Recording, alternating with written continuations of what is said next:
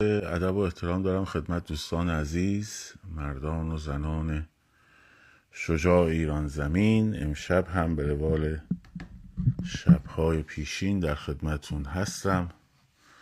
با سلسله گفتارهای پیرامون انقلاب همچنین عرض ادب دارم به عزیزانی که همینک ما را از کانال یوتیوب می‌بینند و نیز عزیزانی که از طریق پادکست رادیو مهسا و نیز کانال تلگرام هر روز گوشه ما را خواهند شنید. امشب هم از صفحه دو هستم. اینه که لطف کنید لایو رو به اشتراک بگذارید. اون صفحه یک ما دچار مشکل شده. بسیاری از پیام ها نمیاد. بسیاری از خیلی وقتا استوری نمی‌تونیم بکنیم خیلی وقتا. به حال صفحه یک دچار مشکل شده. حالا من به اصطلاح ایمیل دادم بهشون تا ببینیم به کجا می انجامد. این صفحه هم کمک کنید معرفی کنید که در صورت که اون صفحه بسته شد این صفحه باشه و بتونیم از اینجا به گستردگی صفحه پیش ادامه بدیم. همچنین عزیز بچه های یوتیوب هم محبت می‌کنن که همچنان ما رو حمایت می‌کنن. ازشون صمیمانه سپاس گذارم یک نگاهی به چون اخیرا رژیم همونطور که دیشب گفتم شروع کرده به در واقع ایجاد یأس و ناامیدی در بین بچه ها و یه نگاهی به وضعیت رژیم بندازیم. شاید امروز یک کم بحثمون یک کمی البته قبلا بچه هایی که تو لایو بودن لایو اینستاگرام بودن من در سه جلسه کتاب توتالیتاریزم آرنت رو توضیح دادم. شاید یک کمی این بحث کمی فلسفی تر باشه اما لازمه. البته خیلی چیز پیچیده ای نیست. من همیشه سعی می‌کنم مفاهیم رو به زبان ساده تری بیان بکنم.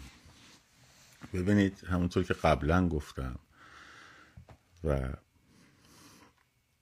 آرنت هم در کتابش میگه رژیم های توتالیتر که رژیم جمهوری اسلامی شبه توتالیتره یعنی آرزومند توتالیتاریزمه اشتراکاتی داره با نظام توتالیتر اما هنوز به اون مرحله نرسیده. رژیم توتالیتر مثلا مثل الان مثل کره جنوبی کره شمالی ببخشید یا مثل شوروی دوران استالین یا مثل آلمان ناتسی.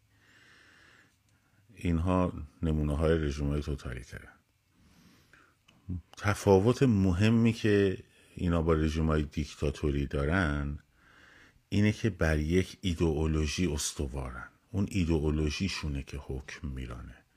این ایدئولوژی نقش دو نقش رو ایفا می‌کنه. امروز خون در مورد این صحبت کنیم. یکی تعریف دنیا رو از نگاه ایدئولوژیک برای باورمندان به اون ارائه میده. یه تعریف اعوجاج آمیز بر اساس خوب و بدهای ایدئولوژیک در ذهن مردم توده های مردمی جا میندازه دومیش کارکرد دومش در واقع این هستش که از طریق اون ایدئولوژی که اینها اعمال قدرت می‌کنن. مفاهیمی مثل دشمن خلق خب در هم نظام های کمونیستی و هم نظام هیتلری دشمن ملت مفاهیمی الان آشناست برای شما. ضد انقلاب خب و الاخر. تفاوت دیگری که دارن احتیاج دارن نظام های توتالیتر برعکس نظام های دیکتاتوری که بر قدرت ارتش استوارن نظام های توتالیتر بر نیروی پلیسی و امنیتی استوارن. تفاوت دیگرشون اینه که همیشه نیاز دارن انقلابشون در جریان باشه. انقلاب دائمی.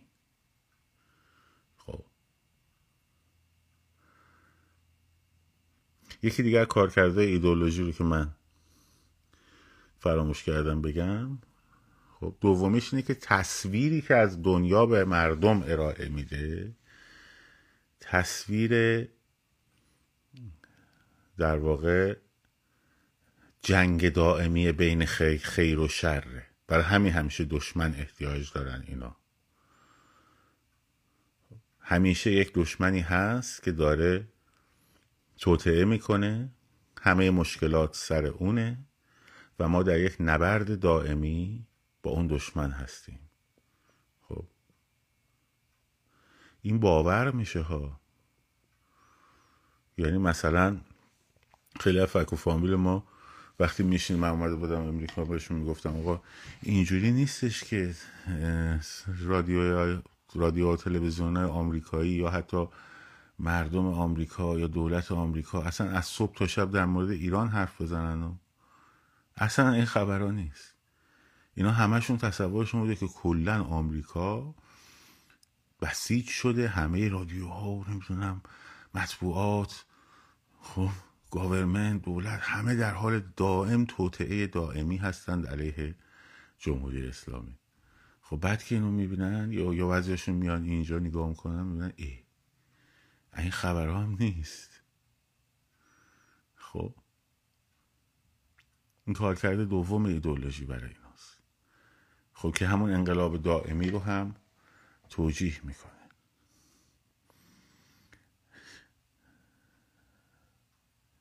وقتی اون ایدئولوژی فرو بریزه اینا مجبور میشن تبدیل بشن به نظام دیکتاتوری طبیعی. خب.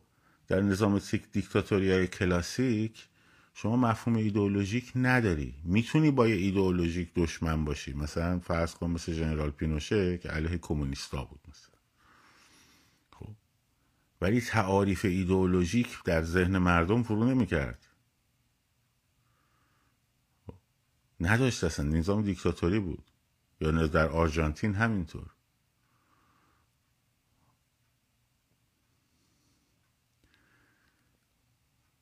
برای همینه که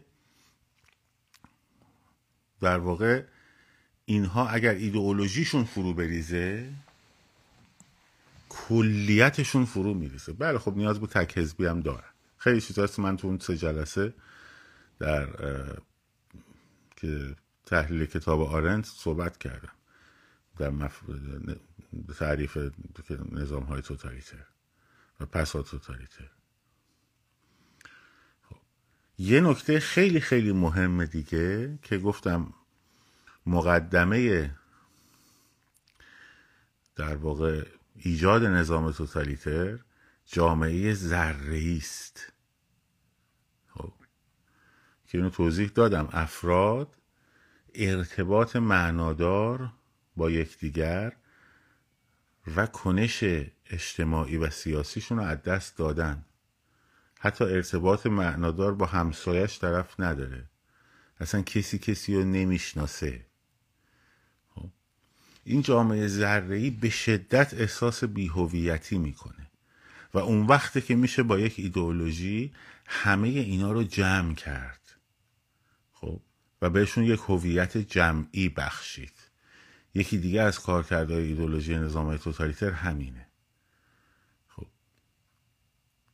برای همین هر جا اگر شما هویت جمعی مشترک بخوان براتون تعریف کنن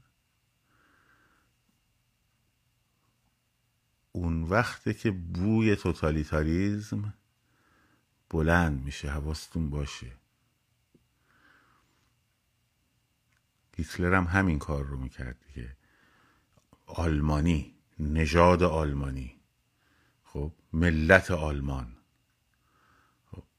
حتی یک یواخیم فست در کتابش میگه میگه که اینجوری القا می‌کرد که جاروکش بودن در خیابانهای رایش خب باعث افتخاره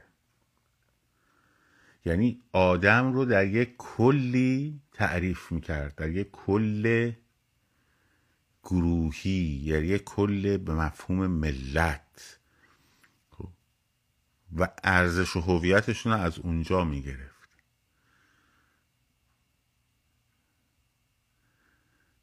که حالا این وارد باید یه روز من باید بشینم در مورد فاشیزم. خب بشینم صحبت کنم و خیلی وقت می‌بره البته و خیلی هم بحث حساسیه بسیاری از ملیگرایی هایی که ما الان داریم میگیم ملیگرایی ناسیونالیسم ناسیونالیسم ناسیونالیسم ایرانی ناسیونالیسم. ناسیونالیسمی که بر چیزی بیرون از فرهنگ. خب استوار باشه بیرون از فرهنگ. فرهنگ یعنی چی؟ مثلا فرض کن فرهنگی که مردم رو با هم جذب می‌کنه. مثلا مثل نوروز. مثل سیزده به در. اینا عناصر فرهنگی هن. مثل هنر مثل ادبیات مثل موسیقی. خب. مفاهیم مشخصن مفاهیم فرهنگی مشخص. ناسیونالیزم فرهنگی یا میهن پرستی به مفهوم فرهنگیش خب خیلی متفاوته با ناسیونالیزم تاریخی که موسولینی دنبالش می‌کرد. دنبال احیای امپراتور روم امپراتوری روم باستان بود.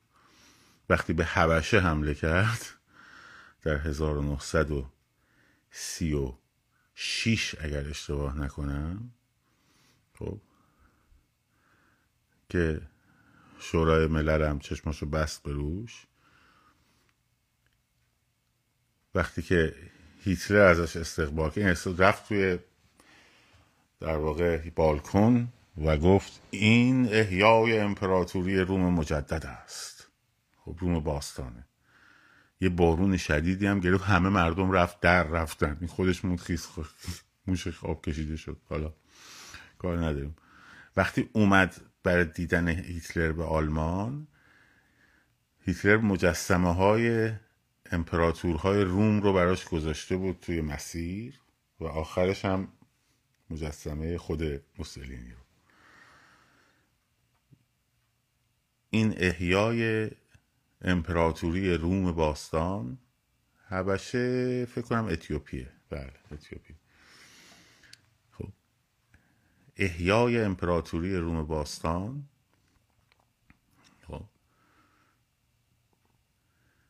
میشه ناسیونالیسم تاریخی. تو می‌بینی افتخارات گذشتهش خب به حافظ بر نمیگرده به سعدی بر نمیگرده به حتی فردوسی بر نمیگرده به نظامی بر نمیگرده خب به درویش خان بر نمیگرده.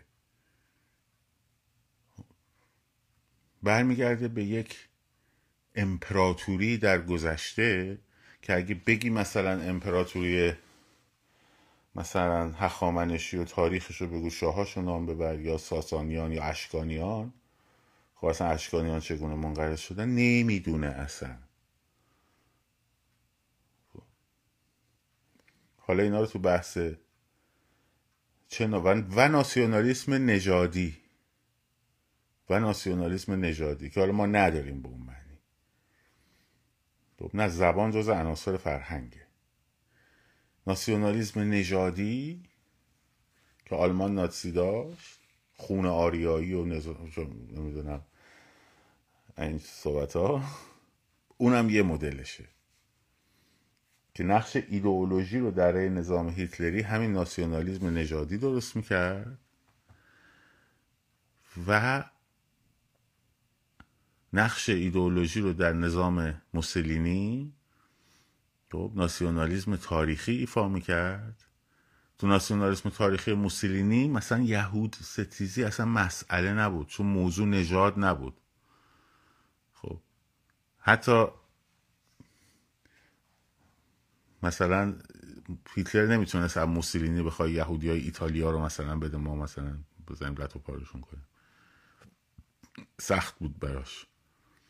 تا موقع که موسولینی در موضع ضعف قرار گرفت. آلمان رفت مجبور که نجاتش بده رفت در ایتالیا و, و اون موقع 1944 تازه یهودی های ایتالیایی به آشویتس و ارسال شدن. خب. برای یهودی مشکل نبود با یهود. چرا؟ چون ناسیونالیسم نژادی نبود. ناسیونالیسم چی بود؟ تاریخی بود. ولی هر دوش وقتی بخواد آدم رو در یک هویت کلی هویت ایدئولوژیک کلی تعریف بکنه اون وقت می‌تونه زمین ساز فاشیسم بشه. حالا اینا رو یه روز در مورد فاشیسم صحبت می‌کنم.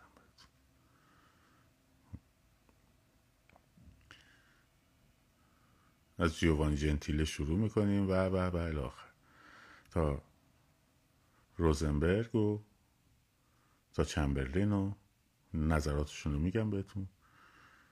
خب، ببینید که ما وقتی صحبت از ملی گرایی می‌کنیم حواسمون باید باشه که چه ملی گرایی ملی گرایی مثبته و چه ملی گرایی ملی گرایی منفیه خب.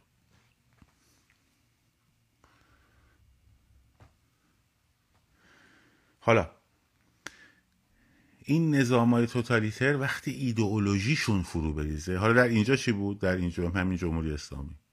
اگه دقت کنید همه اینا امت واحده می‌خوان. امت واحده. خب جامعه بی طبقه توحیدی.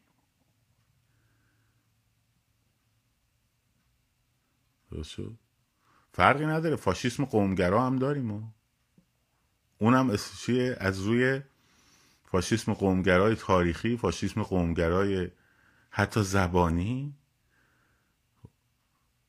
اونجایی که خودش رو در یک هویت قومی قبیله ای تعریف می‌کنه اونم همینطوره فرقی نداره ها.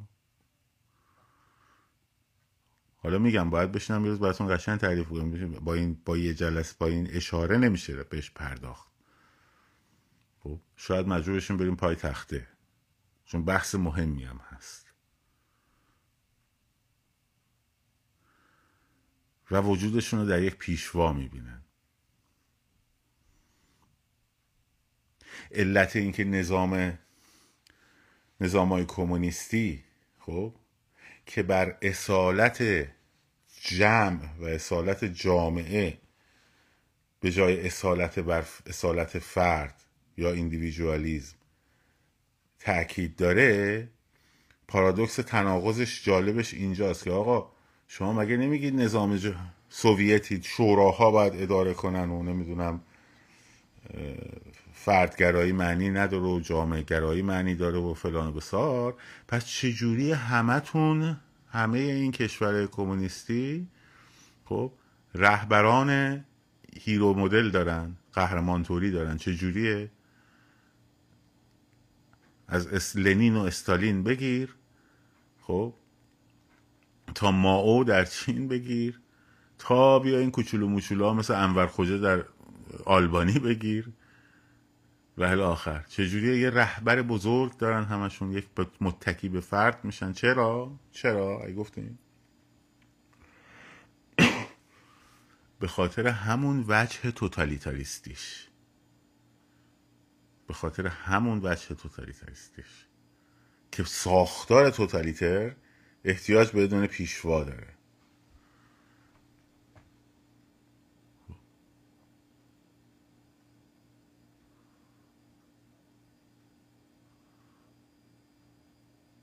اینه. حالا توی نظام ما خب مدت ها سعی کردن که چی؟ امت واحده وحدت کلمه امت واحده. آن نباشد که همه با هم. حرف خمینی بود دیگه. امت واحده. و چی؟ امت اسلامی واحده. درسته؟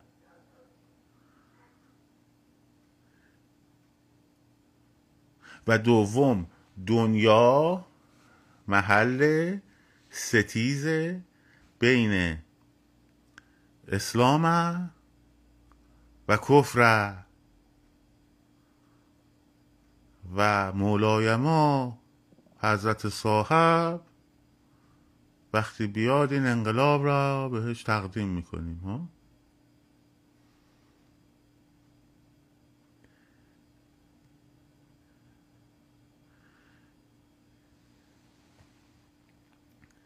وقتی جامعه ذره میشه آماده پذیرش توتالیتاریسمه. بحران هویتی که خب در جلسه پنجم سمینار من در دانشگاه مریلند من در این مورد صحبت کردم. بحران هویتی که در اثر به هم ریختن مناسبات تولیدی و کشاورزی پس از انقلاب سفید و منجر به مهاجرت عظیم روستایی به شهر شد و طبقه منفک شده ای رو ایجاد کرد و در درون شهر هم خب بحران در واقع به قول اریک برن بین والد و بالغ متجدد شده. بحران هویتی رو به وجود آورد و جامعه رو تبدیل کرد به یک جامعه ذره‌ای شتاب در مدرنیزاسیون. خب جامعه رو برد به سمت یک جامعه ذره‌ای مستعد پذیرش ایدئولوژی هویت بخش.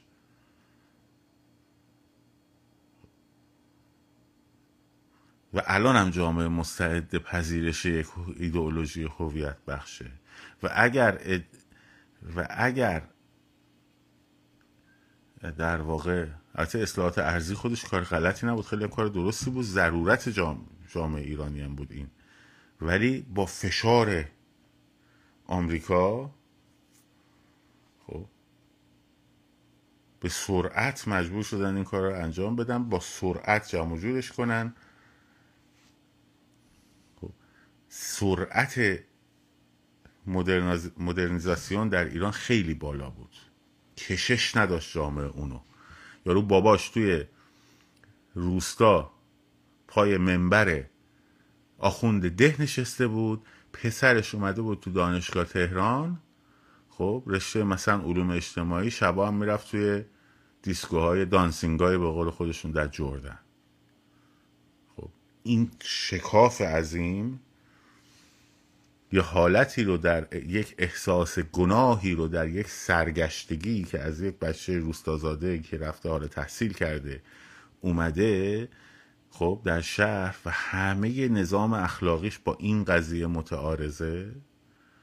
خب یک دین و سرگشتگی به گذشته ایجاد می‌کنه که بازگشت به خیشتن میشه گفتمان اصلی اون دوره. بازگشت به اصل خیشتن. از شریعتی این رو میگه. خب کمونیست ها اینو میگن. خمینی اینو میگه. حتی محمد رضا شاه پهلوی هم اینو میگه. در منتها هر کدوم بازگشت رو به اصل خیشتن خودشونو دارن. یعنی چی؟ یعنی شما می‌بینی تا دهه سی و چهل خب نگاه روشنفکری ایرانی خب به و حتی حکومت به غرب نگاه دنبال کننده است. ما برسیم به اونجا برسیم به اونجا. که رضا اسماعیل مرآت وقتی که نامه می نویسه برای در واقع باشیان پسر برای رئیس دانش تاسیس هنرستان موسیقی غلام حسین میگه در این عصر فرخنده که 1316 جمیع شعونات کشور رو به ترقی و پیشرفت می رود حسب الامر اعلی حضرت همایون شاهنشاهی رضا شاه رو میگه مقرر گردیده است که موسیقی کشور از این حالت غم و اندوه و فلان و بسار اینا در بیاد و جایگزینش یک موسیقی مبتنی بر گام های موسیقی غربی ایجاد بشود و و و الاخر این الگو غربه. بعد یهو از اواخر دهه چهل میچرخه یا می‌بینی محمد رضا شاهش پهلوی میشه غرب ستیز منتقد غرب. خب. و اصل بازگشت به دوره کوروش و با داریوش و ما تمدن آنچنان بودیم و ما فلان بودیم. و یعنی در بازگشت به اصل خیش اون به سمت کوروش و داریوش میره. خب. شریعتی به سمت تشیع علوی میره. و مردم روشنفکران به سمت دینداری و معصومیت از دست رفته گذشته خودشون پدرانشون. برای همینه که توده جامعه یک کسی رو انتخاب می‌کنه که شبیه ترین کس باشه به اون پدر روستایی متدین بی سواد دیکتاتور معاب که خمینی باشه. حالا پسر چپه. دانشجوی مثلا رشته مهندسی فلان هم هست. ولی تو خمینی اون آرمان خودش رو می‌بینه. خب. حالا این بحثش خیلی مفصله. من تو جلسه پنجم تو کانال هست. مال سال 2018 من سمینار داشتم در دانشگاه مریلند اینا رو بررسی کرد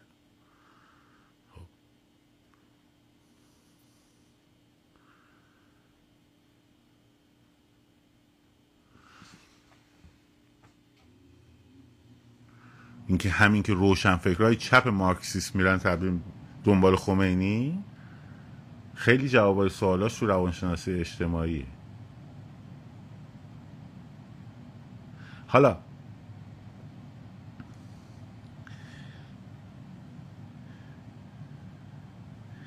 این نظام ایدئولوژیک و هم این داشتم می‌گفتم این جامعه ذره مستعده یک ایدئولوژی و یک تعریف هویت بخش وحدت بخش جمعیه که همه رو در یک قالب جمعی تعریف بکنه و یک آرمان جمعی درست بکنه که اگر این آرمان جمعی مورد خطر قرار بگیره از روی همه کس و همه چیز با هر ابزاری رد بشه. این میشه فاشیسم. اونجا دیگه اخلاق معنی نداره. اخلاق معنیش منافع حزبه. اخلاق معنیش آن چیزی است که در نبرد نهایی بین حق و باطل مؤثر باشه برای نظام توتالیتر.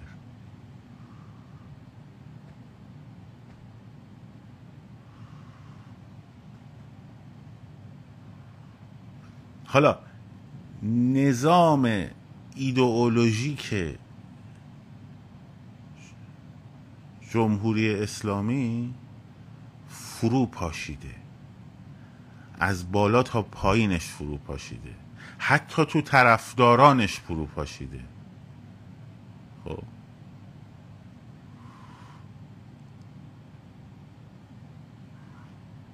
حتی تو طرفدارانش فرو پاشیده.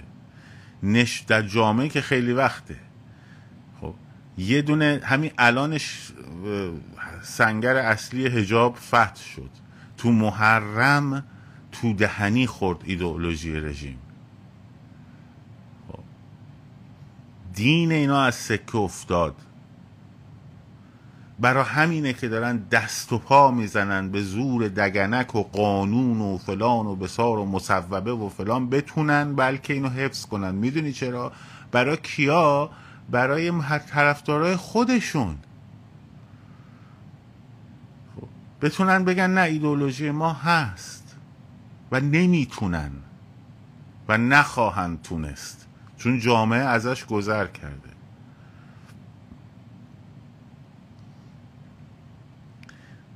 قلدریشون هم وقتی که تو ذهن مردم فرو بریزه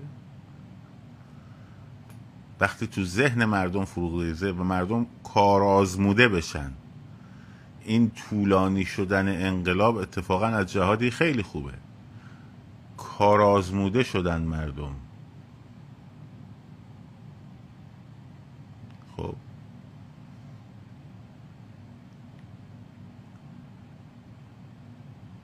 و این کار آزمودگی سبب میشه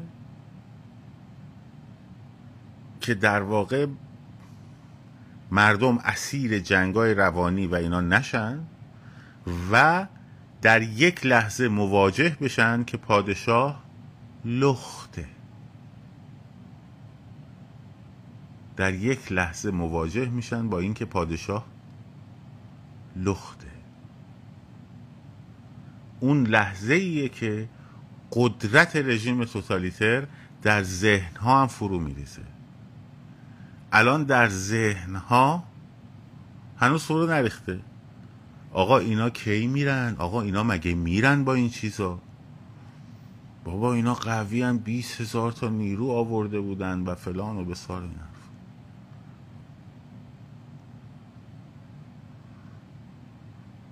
وقتی به اون باوره برسه وقتی به اون باور برسه جامعه اون وقتی که یهو می‌بینی اینا 20 هزار تا نیرو آوردن از خیاب از خونه های شهر آدم میجوشه بیرون و جارو می‌کنه این 20 هزار نفرشون رو می‌بره تا اونجایی که باید ببره. تا الا آخر. پرسیدن اونایی که هنوز مذهبی هستن چه؟ اون مهم نیست. مذهب که همیشه هست. مذهب به مسابه ایدئولوژی نظام توتالیتره که فرو ریخته. یعنی اون مذهبی هم دیگه اینا رو قبول نداره. خب؟ اون مذهبیه اون مذهبی سنتی هم دیگه اینا رو اصلا قبول نداره. تا قبل از این خب اینا اگر می‌گفتن تو دهه شست مثلا یکی رو میوردن جلو تلویزیون شروع می‌کرد اعتراف کردن مثلا که ما با آمریکا مثلا در تماس بودیم و اینا مردم می‌گفتن اینا می‌خواستن می‌خواستن دین خدا رو از بین ببرن.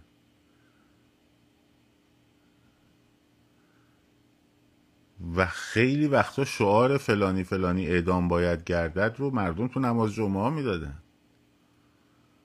ها؟ الان اگه یه نفر رو بیان بشونن بگن که ما با آمریکا و نمی‌دونم فلان اسرائیل و اینا داشتیم همکاری می‌کردیم که مثلا دین مردم بزنیم فلان کنیم میگن مردم میگن دمش گرم چه باحال ای والله خوب کاری کردی. خب. خریداری نداره. خریداری نداره. دروغشون دستشون رو شده. ایدئولوژیشون فرو ریخته. در نتیجه استمرار نظام توتالیترشون شدنی نیست. باید ایدئولوژیشو بریزه تبدیل بشه به نظام دیکتاتوری. یعنی تنها راهشون استخاله است به نظام دیکتاتوری غیر دینی همون ترم سرهنگ خوشتیب که من خدمتون عرض کردم. خب. جامعه هم از اون ور مستعد. این هست که میگن کاش که یه نفر مثل رضا بیاد بزنه همه رو فلان کنه و بسار کنه.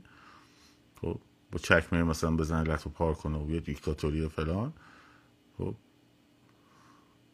نوشون که اهل این کارا نیست که. شاهزاده رضا پهلوی که اهل این برکارا نیستش که. شخصیتش نیست اصلا آدم دموکراتیه. خب. جامعه که دنبال رضا شاه باشه اون مدل.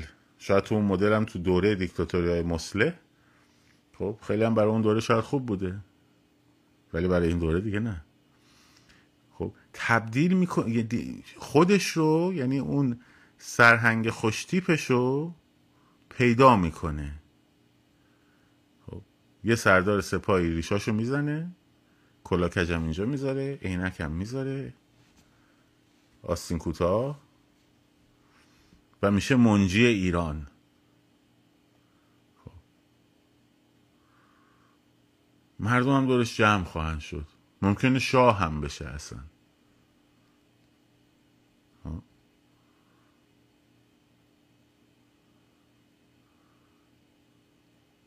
آخ آخ الان دوستان دوباره شروع می‌کنن به حمله به شاهزاده. چه ربطی به شاهزاده داره؟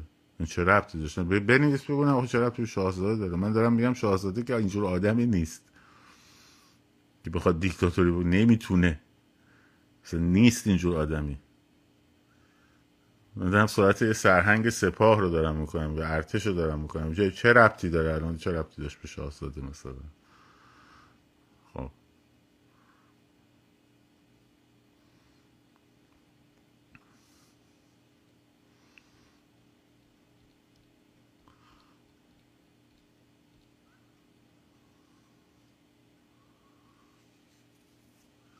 حتی خیلی از این آدما مثلا دوست دارن که شاهزاده در قامت رضاشاه باشه. یه حتی همین پادش خیلی از این پادشاهی خواه ولی نظام اینو بهشون نمیده. نظام اگر بخواد استحاله کنه از قالب شبه توتالیتاریستی به نظام دیکتاتوری سرهنگ خوشگلش رو هم خودش تحویل جامعه میده. توجه کردین؟ برای همینه که میگم تمرکز به جای مفاهیم ذهنی پرتوپلا باید روی دموکراسی باشه. برایش من میگم تمرکز روی دموکراسی؟ رو تمامیت ارزی رو دموکراسی رو سکولاریزم برای چی؟ برای اینکه این نقطه ایه که میبنده راه چرخیدن جامعه رو از یک توتالیتاریزم به یک توتالیتاریزم دیگه یا از یک توتالیتاریزم به یک دیکتاتوری دیگه و بعد جامعه بیهویت دیکتاتوری رو دوباره تبدیل بکنه به یک نظام توتالیتاریستی. و چهل سال بعد چهل پنج سال بعد خب بچه من بیاد بشینه اینجا بگه عرض ادب و احترام دارم خدمت دوستان عزیز مردان و زنان شجاع ایران زمین. امشب هم به روال شبهای پیش با مباحث پیرامون انقلاب در خدمتون هستیم. چلو پنج سال بعد بچه من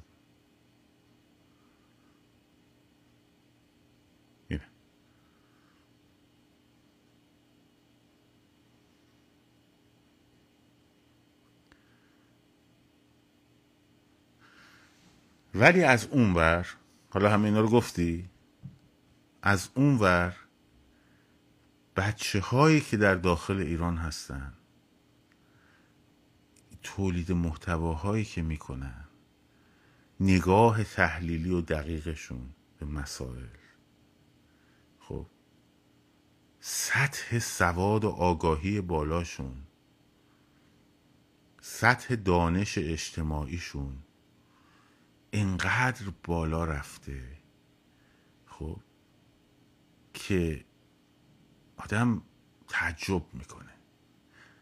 و برای خودشون خیلی ها آیدیا دارن تز دارن. اینکه این تزا چقدر خامه چقدر پخته است مهم نیست.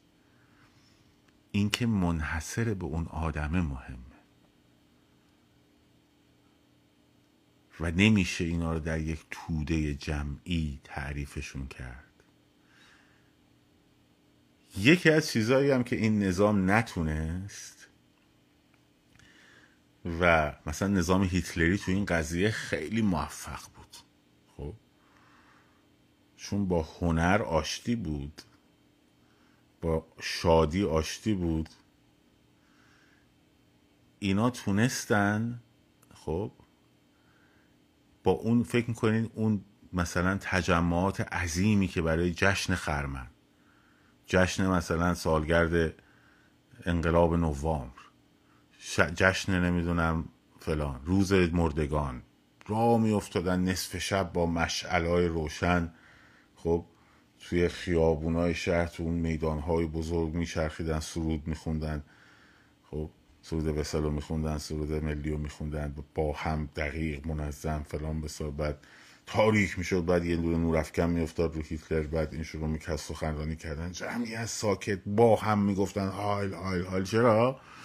به خاطر این بود که این برنامه ها این مردم رو در قالب یک توده خب در قالب یک توده متشک، متشکل و یکسان هیتلر تونست آلمان رو متحد کنه. خب الان شما میگید به به. داره که اصلا به به نداره.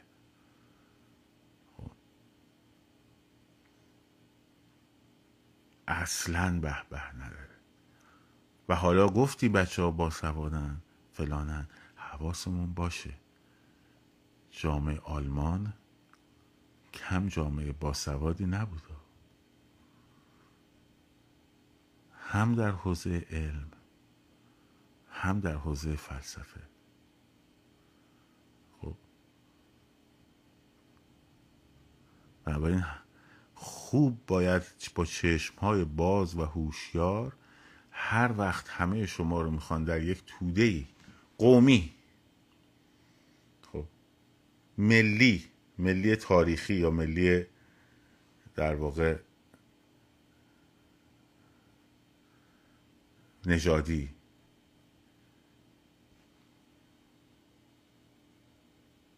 با هم یکی بکنن اینجاست که باید حواس زنگ بزنه. به هر روی می‌خواستیم امروز کمی در مورد وضعیت نظام صحبت بکنیم. بنابراین ارعریون محترم شکست و شما در محرم خوردید. خب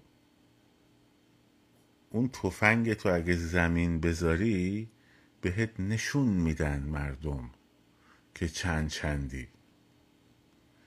اون تفنگت هم تا یه جایی مردم رو میترسونه. وقتی مردم ترسشون بریزه دمار از روزگارتون در میارن.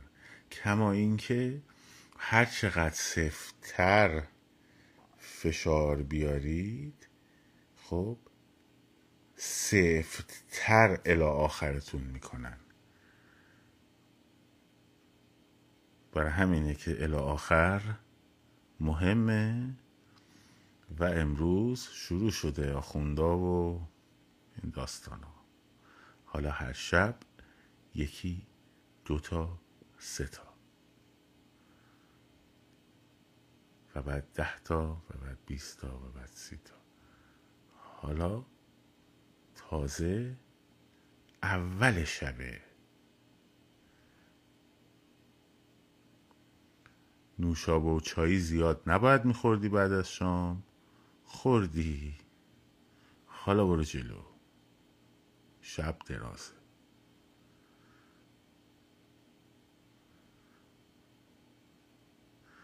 مراقب خودتون باشین.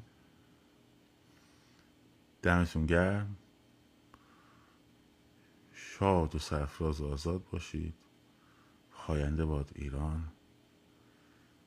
زن زندگی آزادی.